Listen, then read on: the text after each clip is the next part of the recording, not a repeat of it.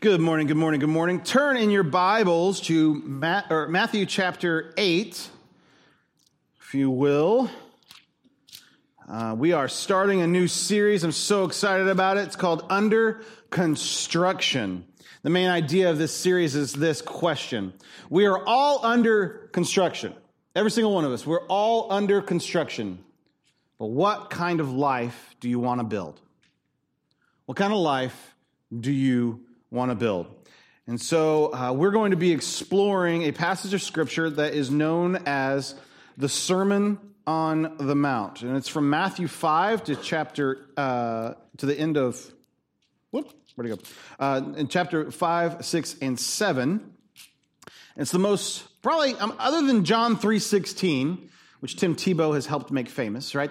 Uh, but, uh, but, other than John, John 3.16, the Sermon on the Mount is probably the most uh, pivotal, influential passage of Scripture um, that there is. Actually, it's probably even more uh, influential than John 3.16 in the teaching. What the Sermon on the Mount actually is, is um, there's two different theories that uh, Bible scholars have about John 3:16. It's either the disciples are taking the different messages of Jesus, all the different sermons that he preached, and kind of condensing them into bite-sized forms into one thing. So it's the cliff notes of the greatest hits of Jesus, if you will. Okay, this is his best of album. Or um, the, the other option is that this is his stump speech. That where when Jesus sat down to start teaching, this is what he preached every time, and just went and he, he, just preached the same thing over again, which probably is more accurate than being the greatest hits album because uh, Jesus is always thinking, always thinking, how do I train these disciples to do this later? And so he is teaching that same thing over and over again. He's teaching it, he's bringing it again, bringing it again. Because the point would be, and, and some of the ways in which this would happen is Jesus sits down and 5,000 people show up. Well, I have this handy dandy microphone that really helps me. I could, I could probably preach. I know I could preach in this room without the microphone. I could do it. Thank you, my father, for my loud voice. But that's, um, that's just what I could do. I can do pretty, I can do probably two or three size this room just because of the way I can project. Kelly will tell you I'm loud. It is what it is. Um, but Jesus is doing that for four or five thousand people. Actually, sometimes the numbers might be 15,000 because they didn't usually count uh, women and children in the numbers when they're doing the head count. So, what does that mean? Do you automatically go, eh, that didn't happen? Or do you go, what, what else happened? Well, Jesus would position himself on a lake. And if you've ever uh, been on a lake and you said something and you're like, wow, they could hear me out in the boat out there. Better not talk about them. Uh, so, uh, like, uh, the lake just reverberates the acoustics. He also all around the Sea of Galilee are these natural God made amphitheaters. They look just like the amphitheaters that the Greek would, Greeks would make out of stone. God just kind of put a thumbprint or whatever there and made these natural ones. And so it's much easier for, to leverage the acoustics of the lake, the acoustics of the, the, land, the land to uh, project his voice. And then the other thing that probably was happening is Jesus would teach, and like we teach with um, maybe an interpreter or whatnot, he would teach and the disciples would be about four or 500 people back, and they would listen. Okay, the next thing goes now, and they would preach what Jesus just preached. So to do that, you know what Jesus just, pre- you have to know the material, right? You have to be able to project that. And so you kind of have this daisy chain effect, but instead of them like, oh, what was Jesus saying? They know it by the, you know, the 1500 time they'd heard it to, to, to speak it. And so they bring that down. They put it into the gospels and that's where we get the Sermon on the Mount. And so those are two kind of competing theories. I prescribe, since I talked for 10 minutes on the second one, you know which one I believe, but the, um, it doesn't really matter. This is the Sermon on the Mount, um, and that's probably how Jesus communicated these amazing truths. The Sermon on the Mount is really the boiling down, the uh, the con- con- condensation. There we go. Close enough. Um, making up words this morning. And it's really the Torah, the first five books of the Bible, kind of squished, right? Dehydrated in a way in which you just get the goodies, right? You, you get what the true meaning and meat of the first five, of all these laws and all this, this stuff that's in the back or the front part of the, the Bible.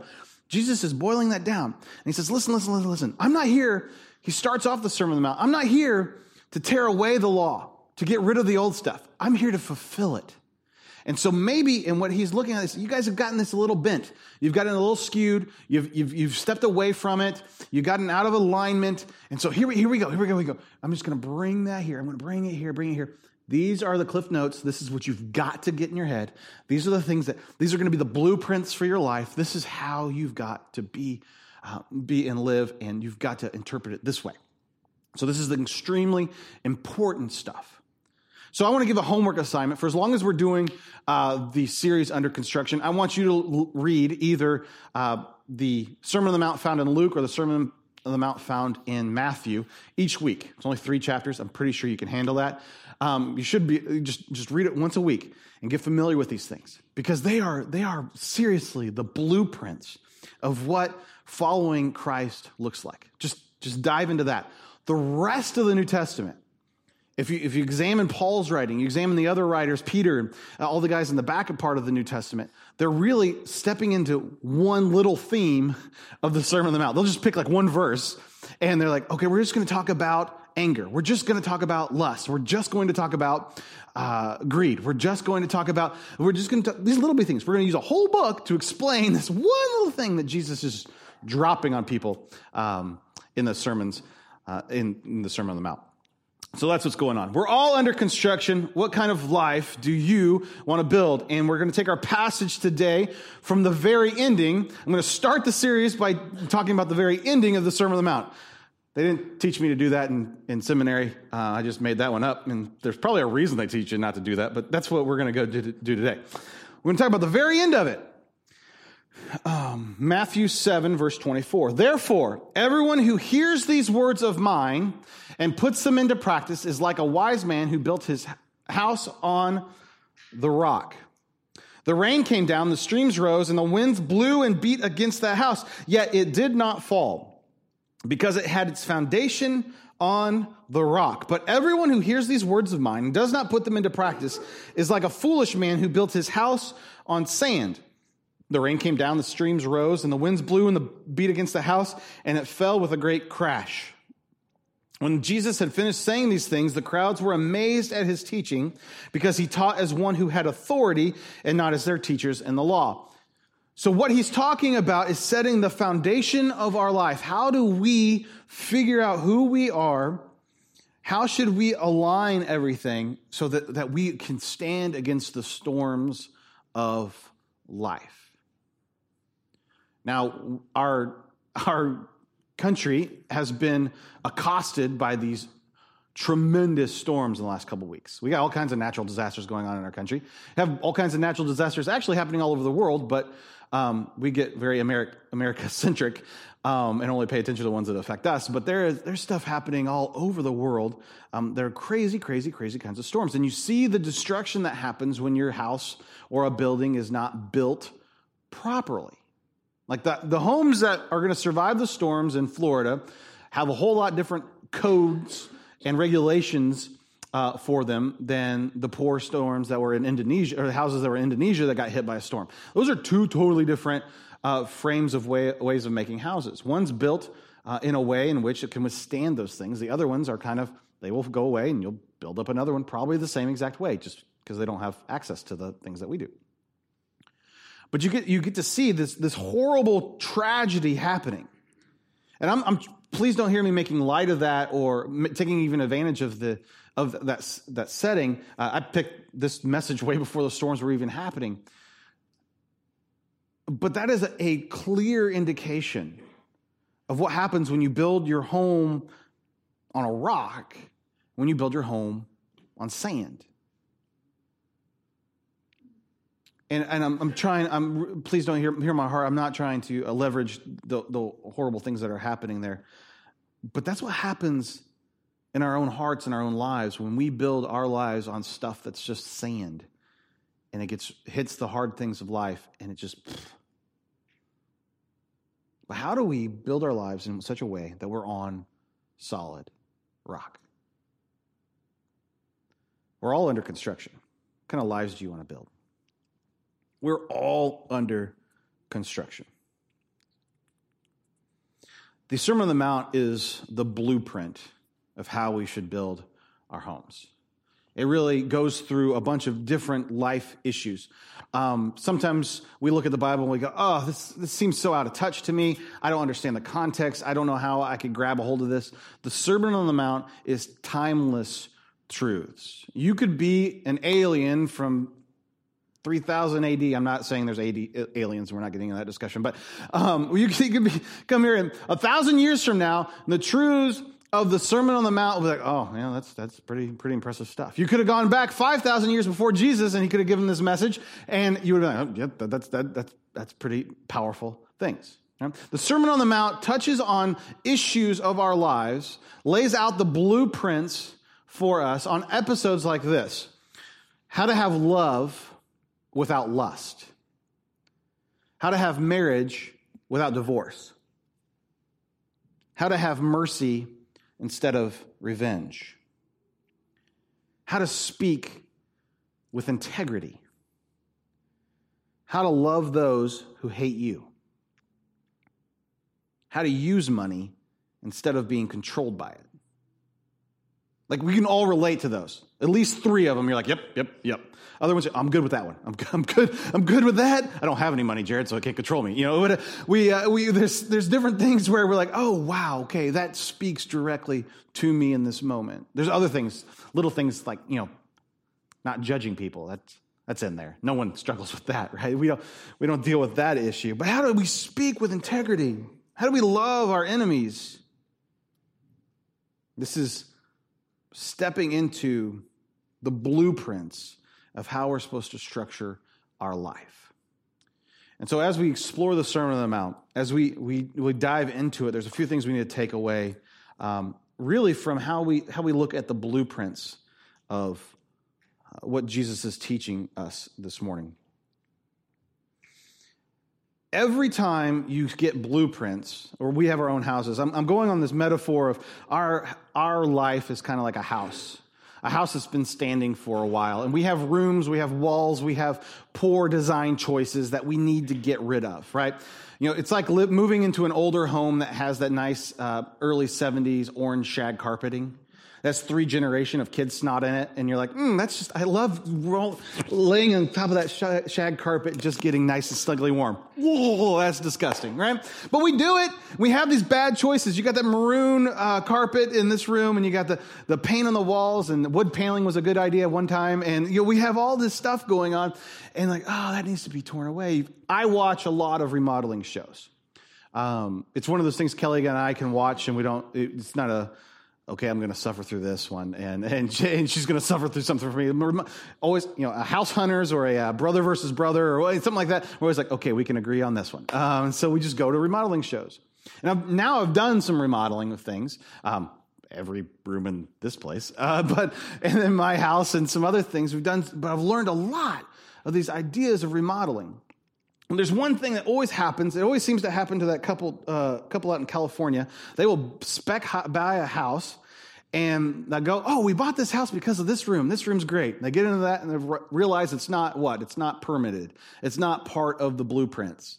And then they find out, "Oh, when we open up the wall to this this room that was never supposed to be built in the first place, it's got termites in it. It's got water damage. It's messing everything up. It's actually pulling down the whole rest of the house because of this thing that was never supposed to be here in the first place." And that happens. That's like the premise of every single show. Like, I'm pretty sure that they have producers going out, where's the junkiest house we can that's getting ready to fall in and be condemned? Let's give that to, to Tarek. He likes these things. Um, this is what goes on all the time. And, and you've probably seen these shows, and, uh, and I know I have, but you, you look at it and you go, hmm. And I started looking at those and how much of our own lives reflect this, this like this TV show. We have things that we thought at one point were, was going to be a good idea. It was never in the blueprint.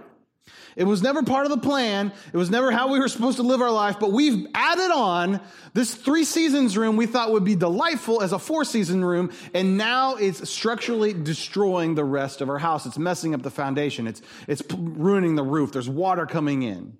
And now we have a choice. I got to do something with it. But Jared, it's, we have to have that room because it's a bedroom. Yes, but you all are having allergies to the mold that's growing in there. It's literally killing your family, but we got to have that extra bedroom. See the problem? We do the same thing in our, we've built those rooms in our own life. And we've built these walls, we've, we've made these choices that, that were never designed in there to be in the first place.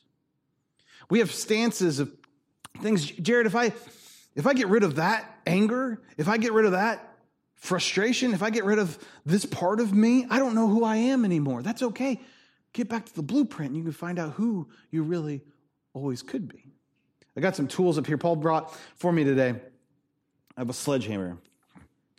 This is an amazing tool for home remodeling. it's an amazing tool for home remodeling.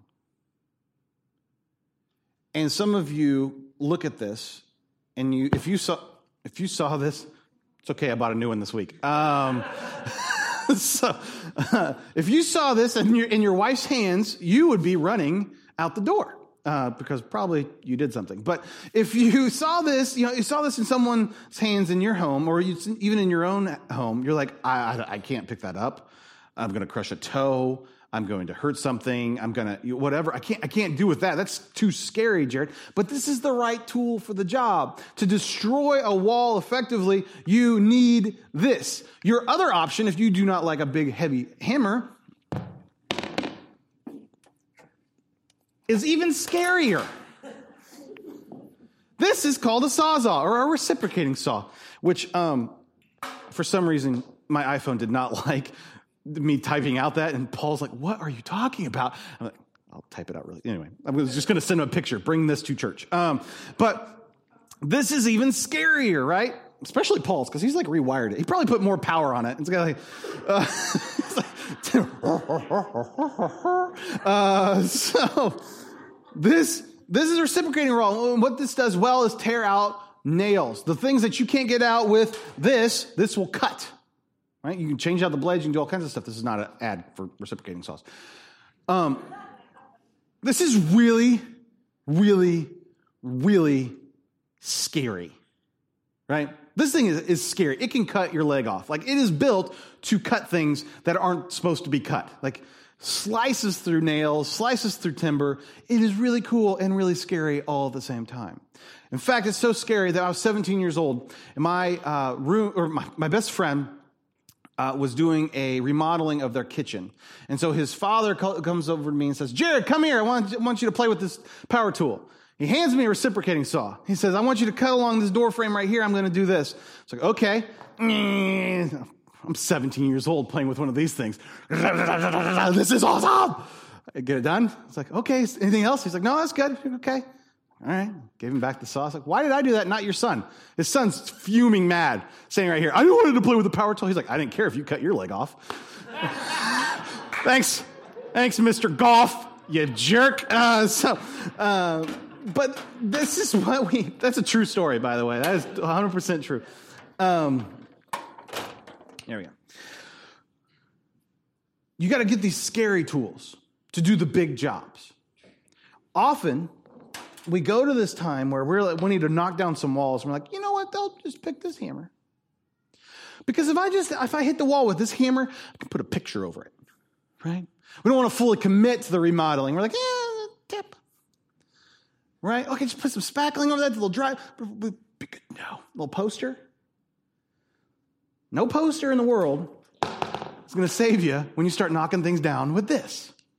Do you see the difference? We get, we get that way, right? We, we, we see an issue. We see a room. We see, a, see a, an addition to our, our home of our life, to the, the rooms of our life. We say, you know, I built that wall. It's cool. It's not doing anything for me right now. It's the wall of anger and I just losing my temper all the time. And I just, you know, uh, but you know, I'm to, I'm to count to 10.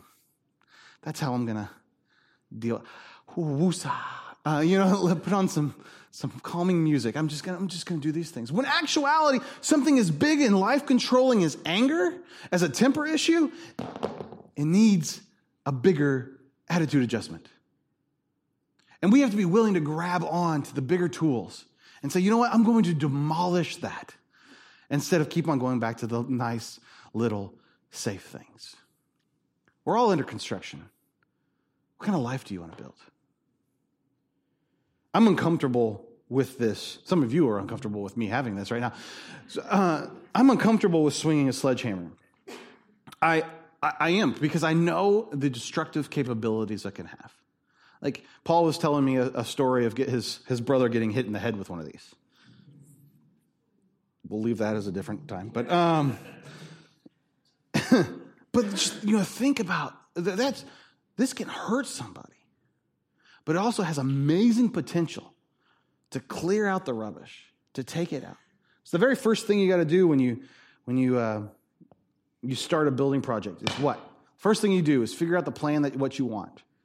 We got that in the blueprint, the Sermon on the Mount. What do I want my life to look like? I want my life to look like, I want it to look like where I get to forgive people. I can have mercy. I'm not controlled by anger anymore. And then you got to do some remodeling. You got to do some removing. You got to do some tearing away. And these are the tools in which to do that with. We're all under construction. What kind of life do you want to build? as we look at the blueprint, as we, we delve into the Sermon on the Mount for the next several weeks, there's some amazing benefits of getting into the blueprint. First is this following the blueprint provides stability. Following the blueprint provides stability. Therefore, everyone who hears these words of mine and puts them into practice is like a wise man who built his house on the rock. The rain came down and the streams rose and the winds blew and beat against the house, yet it did not fall because it had its, had its foundation on the rock. But everyone who hears these words of mine does not put them into practice is like a foolish man who built his house on sand. The rain came down, the streams rose, and the winds blew and beat against the house, and it fell with a great crash. When Jesus had finished saying these things, the crowds were amazed at his teaching because he taught as one who had authority, not as the teachers of the law. I'm going to read that a couple more times today, so it's not a mistake. I, I wanted to continue to come back to the same passage. Because this idea of how do we build a secure, a, a good house, a house that's not going to fall over. Following the blue, print provides stability. I could build a house. There's a, uh, I really want to build this one thing in my backyard, but I really, really, really, really don't want to dig the holes to pour cement in to have footers for everything. It's like one of my things. I don't like, I don't know why. It would take me an hour to do what I need to do, but I've put off this big project because I don't want to dig footers for this, for this big thing. You know what happens when you don't dig footers for a big project you're going to have over your house? In about two years, three years, it's cute for that one year, that two years. But if I don't take the time to reset the foundation, to, to dig footers for this thing, a footer is a, you dig a hole and you pour cement in it and then you stick a piece of wood in that, okay? Um, if I don't do that, I don't have the stability to last against uh, the nice, you know, the, the mild Chicago winds, right? Like if you don't, we, we, when we moved into the house, we had this nice pergola over this landscape feature in our backyard. We, we bought it in what, March? When we moved in in April, that thing was sitting at a 45 degree angle. A week later, it's on the ground in the back of our backyard. And went out there, I pulled it up. There's no footers. They just put some pressure treated wood into the ground and said, Have a nice day. It didn't work. Often we get in our own, when we start building our lives around what we want, it's like building our houses and our lives with something with no footers. We just whoop, put it in the ground. This is the easy way. It was quick. Ah, it'll be all right. We don't foresee the 60 mile per hour winds are going to come and beat it and blow it over.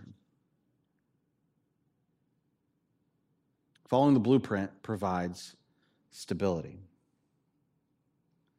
This is often what I think of when I think of stepping back into um, the scripture and using the scripture, scripture as a guide for my life. Often, the, when I read the Bible, I look at it, especially uh, the Sermon on the Mount. You read that, and you and you constantly are thinking of all the things you're doing wrong in life. And you're like, oh, I don't need another guilt trip, Jared. Oh, my goodness. When we read this, it, the stability factor doesn't sound fun, right? No one wants to talk about, ooh, I poured a great foundation today. It's gorgeous. When we did remodel the basement, if you haven't got a chance to see the basement, um, it's dramatic. We should have pictures of what it looked like before we down there. It had, I think, 12 different rooms. I mean, a ton of classrooms. Um, it had some um, issues um, behind those walls. And had some infrastructure issues that really needed to be taken care of. And so we ripped all of that out. And, it, and then we, I spent three months pulling nails and screws out of the top beams. That's all I did. Like every night, I'd come down here. They didn't trust me with anything else. So that's all I got to do is pull nails and screws out of the ceiling. But we just continued to do that, continue to do that, continue to do that. It's not, that's not cool. I'd bring Kelly down, I'd be so excited. I was, oh, this is awesome. Look at all these things. Kelly, you were here for four hours last night, and that's what you did? Like, she never said that, but she just kind of came with a look like, I had two four year olds at home screaming their heads off. You're down here pulling screws out of the ceiling. Awesome, Jared. So next week, come see what we did. Come see what we did. Come see what we did. She's like, no, I'm just, I want to see the finished product. She's very smart. She didn't want to get mad at me or break my heart. She said, I'll, I'll come see the finished product. Because foundational work, it's not cool, right? The stuff behind the scenes, it's not, you want to see the IKEA pillows and the rugs and the finished product. That's what you want to see. You want it in a half an hour or less. You want, bing, there it's done, all right? You, you want to see that. You don't want to see all the structural stuff. But if you don't get the stability right, all that rest of the stuff will be gone in a second. And so many times in the issues of our life, we have said, oh, this is awesome. This is nice. This is cute. Let's go ahead and do this. And we've set ourselves up for failure in the future. Maybe that's with the way in which we view relationships. Maybe that's the way in which we've, we've parented. Maybe that's the way in which we've uh, living our marriage. Maybe that's the way in which we, we deal with our own parents or deal with our coworkers or deal with our friends. We've taken some easy ways out that we didn't want to do the hard work, and now it's gotten us into some places that we don't ever, didn't ever want to be in. If we follow the blueprint, if we get back to the blueprint, if we do the remodeling back to the blueprint, to the original ideas, we gain something beautiful. We gain stability. Second thing uh, the blueprint does for us following the blueprint provides, or sorry, following the blueprint guides changes. Therefore, everyone who hears these words of mine, puts them into practice, is like a wise man who built his house on the rock. The rain came down, the streams rose, and the winds blew and beat against that house, yet it did not fall, because it had on its foundation the rock. But everyone who hears these words of mine and does not put them into practice is like a foolish man who built his house on the sand. The rain came down, and the streams rose, and the winds blew and beat against that house, and it fell with a great crash. When Jesus finished saying these things, the crowds were amazed at his teaching, because he taught as one who had authority and not as their teachers of the law. When you follow the blueprint, making changes is easy when you follow the blueprint, you have it out in front of you. I have blueprints uh, here at the church of different building projects that were proposed or they were thought they might get, or plans that were drawn up um, of really cool buildings. They have a uh, there's a drawing of a sanctuary right here. There's a drawing of a whole complex where the firehouse is. That's one's not going to happen because the the firehouse is there. I'm pretty sure they're not going to tear that down for because that used to be the church's property. If you didn't know that, um, many moons ago. And so they had different, different blueprints that you find in cabinets, and I, I just love looking at them. But and then there's the blueprints for this place. And the original baptistry of this, of this place is down underneath uh, uh, Joyce Johnson on the wall in a big, huge concrete thing that was fun to tear out, right? And it was down there. And then you would have all the, the original look of, of the different ideas. There used to be a, a prayer closet or the original pastor's office and bathroom uh, to the church because this was an original uh, building and subsequently the other things have been built on was right there. Um, just these different ideas of, of what used to be here. And, and, you get to see the original intent and the original ideas of these things. When you have the blueprint, changes are easy because you could see how everything was supposed to be everything is supposed to be. Now, knowing what the changes are supposed to be made and actually doing them are two totally different things, right? I've had, I struggled in my whole life with a temper problem. and uh, that's not a great thing to have if you didn't know. Um, and so I struggled severely with a temper problem, especially in high school and in college. And if I still struggled with that uh, temper problem, probably wouldn't have been married to Kelly. That's just that's, that's how it was. Uh, this is something God's really done a work in my life on, and but always coming back to that, knowing that I had a temper problem, knowing that I had anger issues, and changing, doing the things that were necessary to remodel my life for that, two totally different things, right? I can get really upset about my the fact that I'm getting really upset.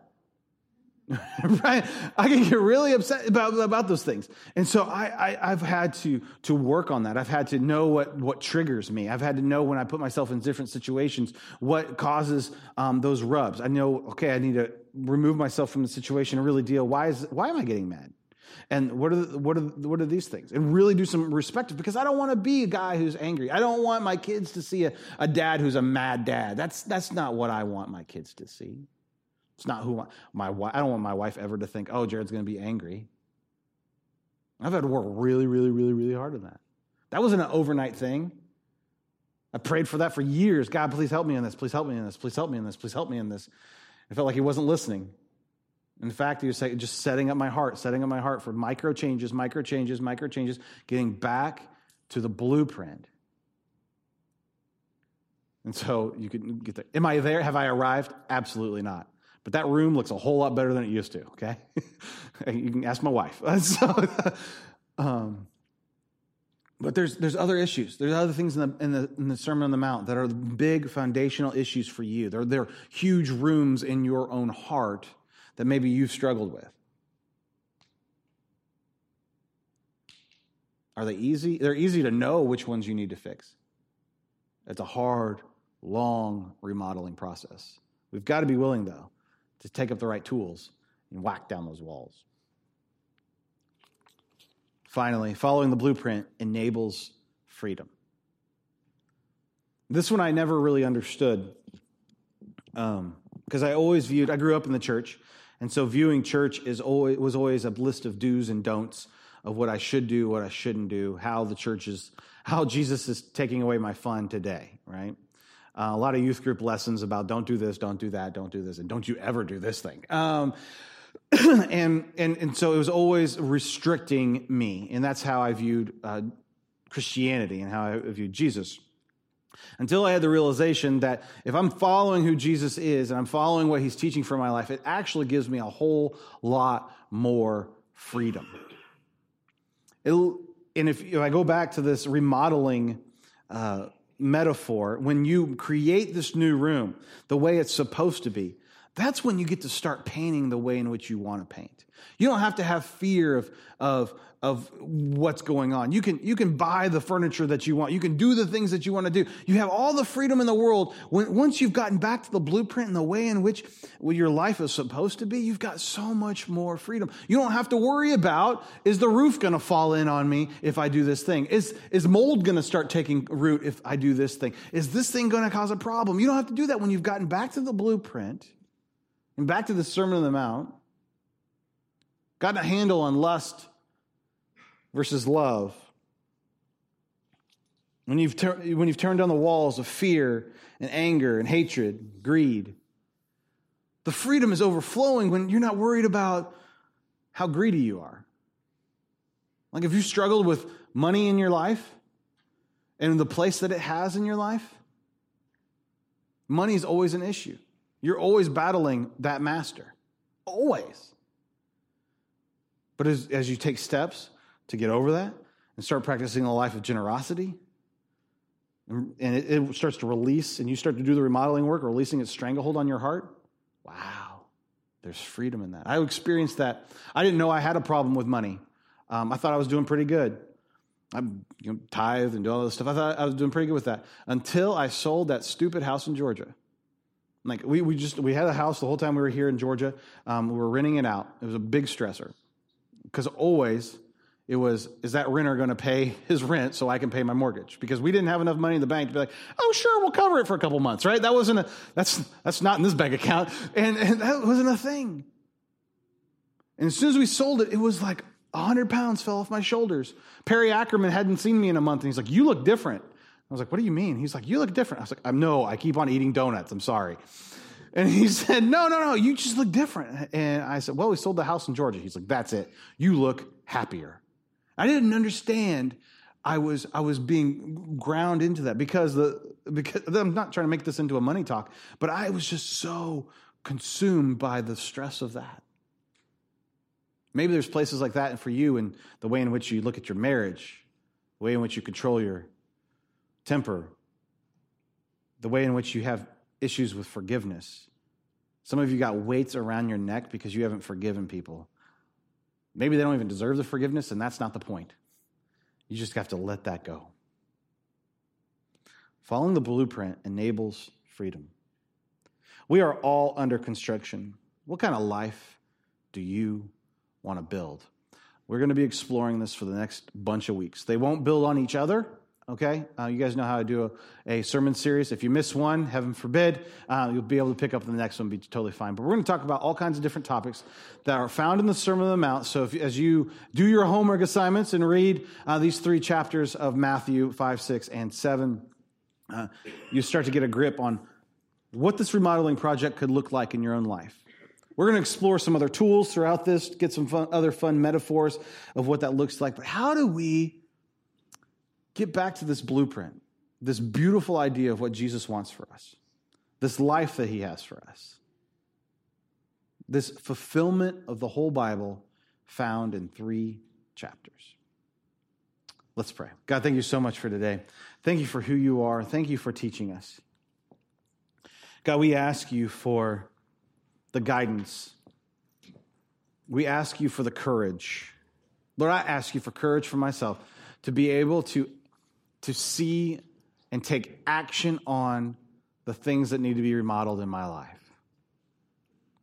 Lord, I thank you for the victories that I've had. Lord, I bring you my struggles every day.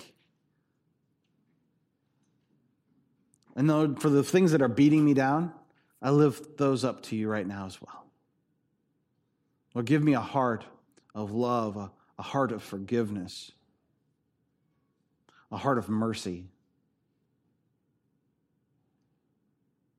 God, that you would speak to all of our hearts. That in this time of self examination, that we would be able to see who we really are and what needs to change. And that you would give us the courage to pick up a sledgehammer and knock down those walls. In Jesus' name I pray. Amen.